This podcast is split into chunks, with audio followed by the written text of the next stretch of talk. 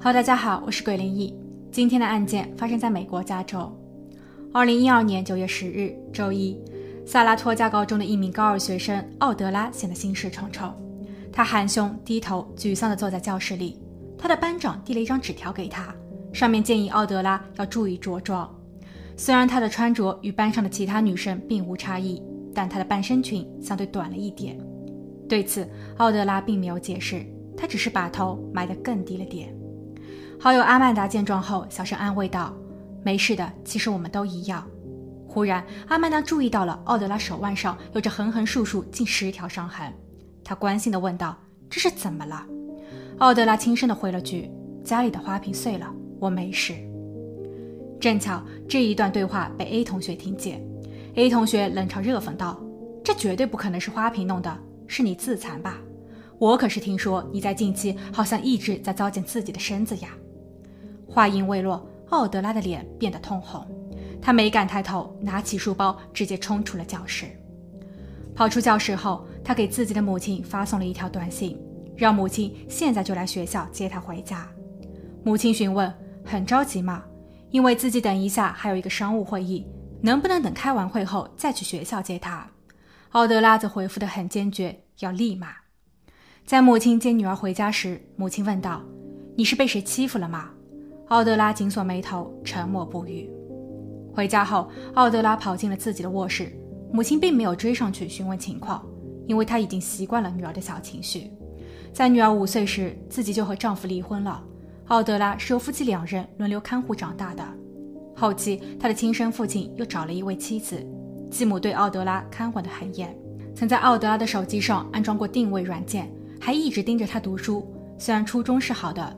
但年幼的奥德拉却因此与他吵得很凶，而当女儿住回到生母家时，由于管得比较松自由，这导致了奥德拉的成绩严重下滑，甚至在高一时就已经出现了英语不及格。生母见状，硬逼着女儿去参加暑期补习班，虽然补习的效果显著，上周开学的摸底考试，奥德拉得了 A，但他与母亲的关系却渐行渐远，奥德拉再也不愿意与母亲交心，而母亲也没有多想。十五分钟后，当母亲穿过厨房来到女儿的卧室时，她发现房门是反锁的。敲门后无人应答，母亲开始恐慌，她大声叫喊，但奥德拉依旧没有给出任何的响应。情急下，母亲用工具撬开了房门。床上、梳妆台前、飘窗上都不见女儿。而当母亲走到卫生间时，浴帘背后的场景让她万念俱灰。只见淋浴头上拴着一根皮带。女儿奥德拉则悬在半空。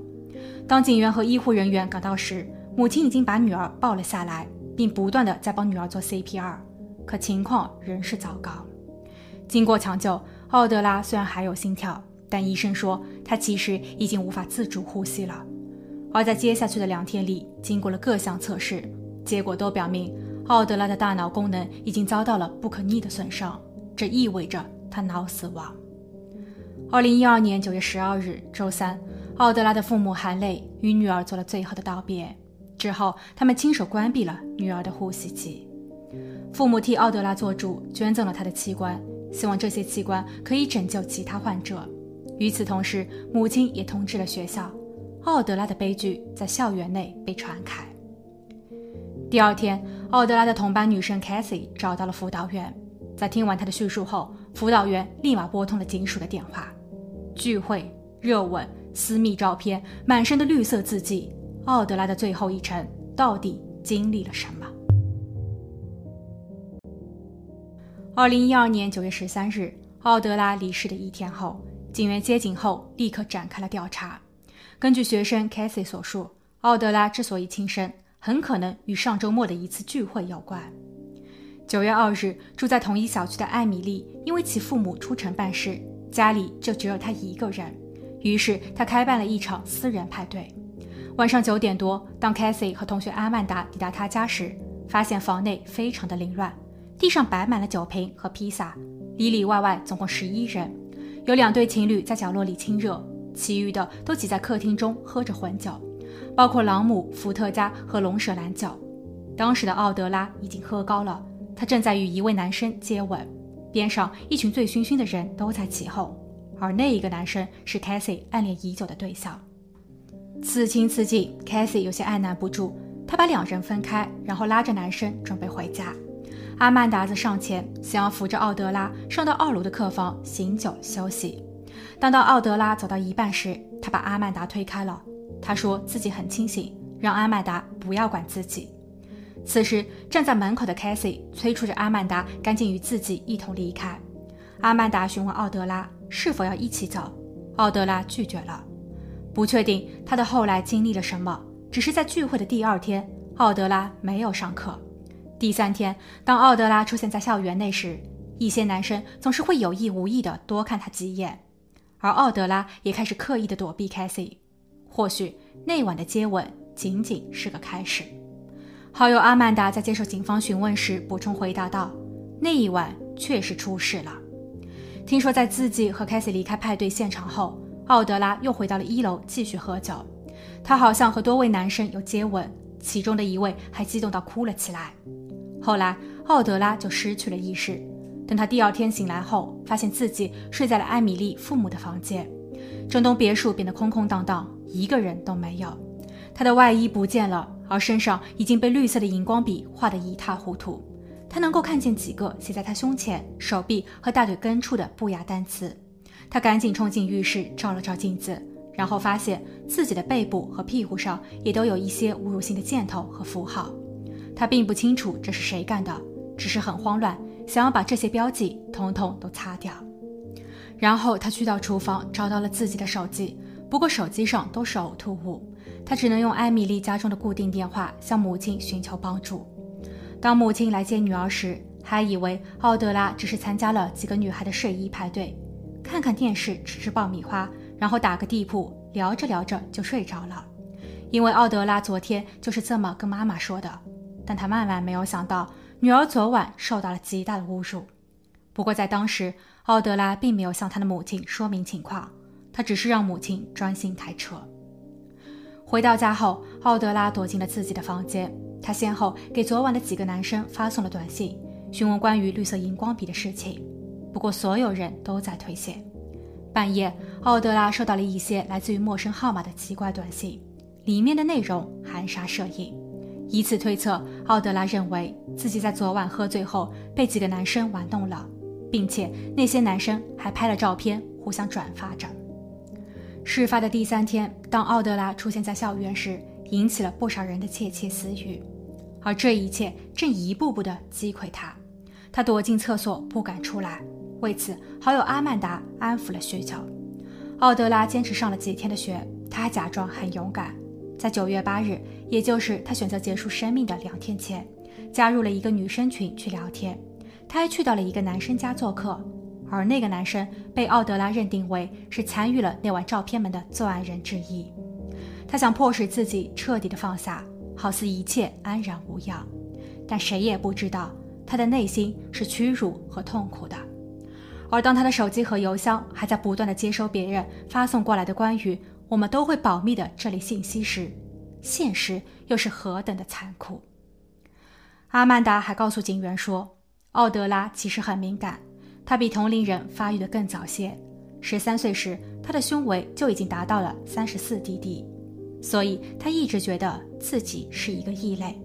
他还没有完全做好要长大的准备，为了与其他的女生看起来一样，他还会有意识的进行掩盖，例如多穿几件衣服遮挡一下隆起的胸部。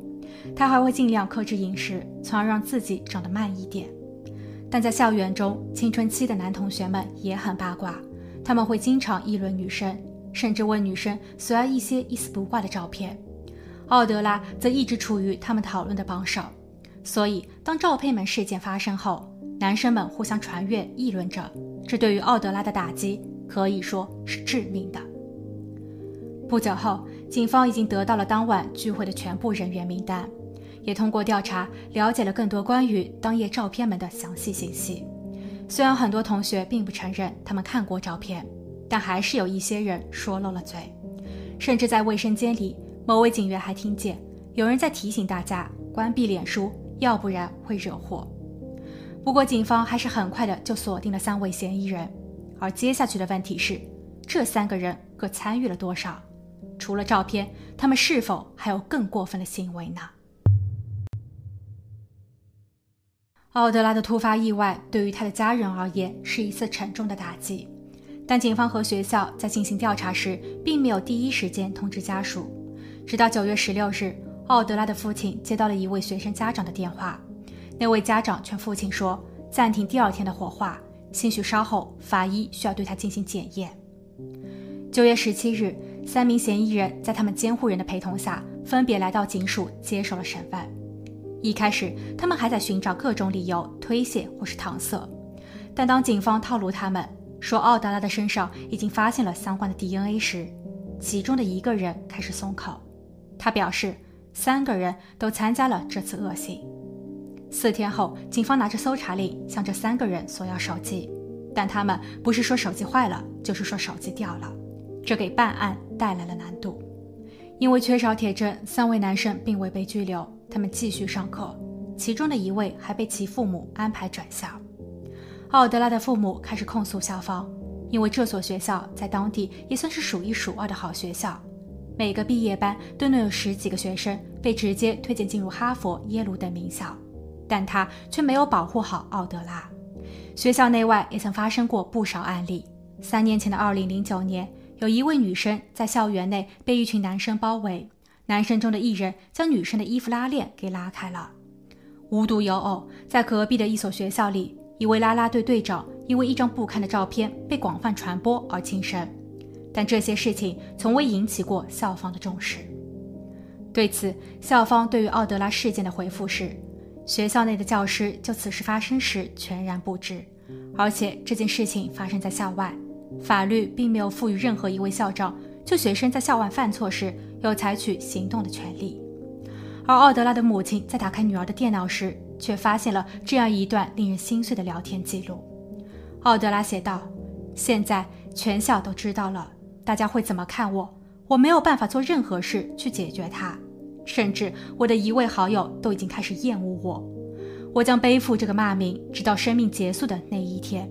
是我毁了我自己的生活，而我甚至都不记得是怎么毁的。”此案件在当地也引起了广泛的讨论，有些人怒斥男生的愚蠢行为是他们导致了整个悲剧，也有人认为是家长和老师的不作为，没有关心和留意到奥德拉的异常，导致女生无法承受巨大的压力。七个月后，所有电子设备的数据被恢复，包括短信、图像和通讯记录。奥德拉的不堪照片在当时总共被十人传阅。警方于二零一三年四月十一日逮捕了犯案的三位男生，在他们使用的新的手机中，警方还发现了其他女子的不雅照片。面对审讯，他们最终承认过错。据他们供述，他们不但在奥德拉的身上进行了涂鸦，还用手指对奥德拉做出了不轨行为。但由于这三位男生在犯案时只有十六岁，所以他们被送入了少年法庭，同时根据法律规定，他们的真实姓名不予公开。检方和家属进行沟通，他们于2015年达成认罪协议，其中的两位男生被要求在法庭上口头道歉，承认自己的过错，并同意将此案件公开，通过短片和演讲等形式告诫大家不要再犯下类似的罪行。这两位男士的家属及其保险公司需要支付赔偿费给受害者家属，总计九十五万美元，并在每一个周末前往监狱服刑，刑期为三十天。另有一人则被判处连续服刑四十五天。二零一五年六月四日，在萨拉托加高中的操场上，一场特殊的毕业典礼正在举行，学生代表宣布奥德拉毕业。